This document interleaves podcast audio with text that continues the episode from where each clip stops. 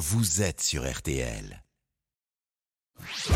RTL. Le deuxième œil de Philippe Cavrivière. Le deuxième œil de Philippe, notre deuxième dose de Cavrivière chaque matin. Et Philippe, ce matin, nous recevions donc euh, Emmanuel Béard. Elle se livre dans un documentaire sur l'inceste, un silence si bruyant. Ce sera diffusé le dimanche 24 septembre sur M6. Et c'est très émouvant. L'interview était très émouvante et le docu à voir absolument. Les chiffres sont fous. Il y a 160 000 enfants victimes d'inceste chaque année. Euh, pour vous donner une idée, une image, 160 000, c'est comme abuser de toute la ville de Grenoble en même temps. Donc euh, c'est dégueulasse déjà parce que tout n'est pas bien à Grenoble. Euh, Il y a des EHPAD, etc. Et puis surtout, c'est pas dégueulasse possible. parce que euh, faut être un sacré détraqué pour aller à Grenoble euh, sans y être forcé. C'est vrai. que- Alors, on rappelle le numéro, là, c'est sérieux, le 119 numéro, quand on est confronté à une situation de maltraitance des enfants, 119. Nous, il n'y avait pas le 119. Non. Moi, j'aurais fait chier mes parents. Ah, je peux pas regarder le film? Je vais appeler le 119. Hein. Pas de mauvaise idée, oui. Tout autre chose, à Pau, un gynécologue est accusé de transphobie car il a refusé d'examiner une femme trans. Un sujet sur la transidentité pour un chron- chroniqueur humoriste, fût-il hilarant comme votre serviteur. T'es un peu comme Bambi sur la glace. T'avances doucement. Tu vois?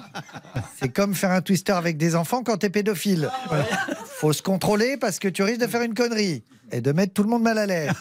Alors je fais court sur le sujet car un homme comme moi qui va parler de, gynécologie, c'est une femme qui parlerait d'un rendez-vous chez le garagiste. On ne se sent Oh pas non. légitime. Bravo pour cette ouverture Oh, d'esprit. je vous en prie. Alors, c'est la manière euh, dont le praticien a parlé à cette patiente qui est mise en cause. Ah oui.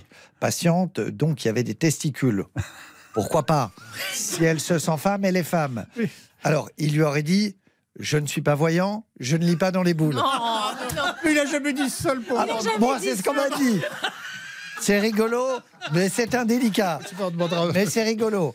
Bon, bref, au final, euh, soyez vous-même, les autres sont déjà pris. Oscar, Oscar Wilde, Wilde. une vanne de boule, Oscar Wilde. Bon. Équilibré.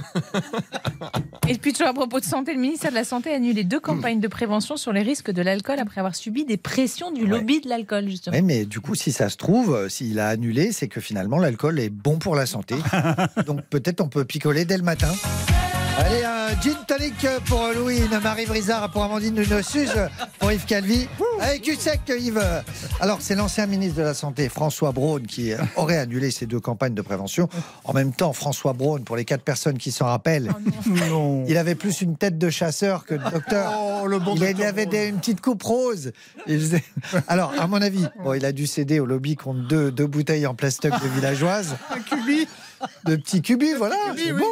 Alors, euh, au final, on n'a pas besoin de s'emmerder à créer des campagnes de pub pour faire la prévention de l'alcool. Il suffirait juste de coller des photos de Michel Houellebecq et Brigitte Fontaine Oui. sur, sur les bouteilles de rosé. On arrêterait tous.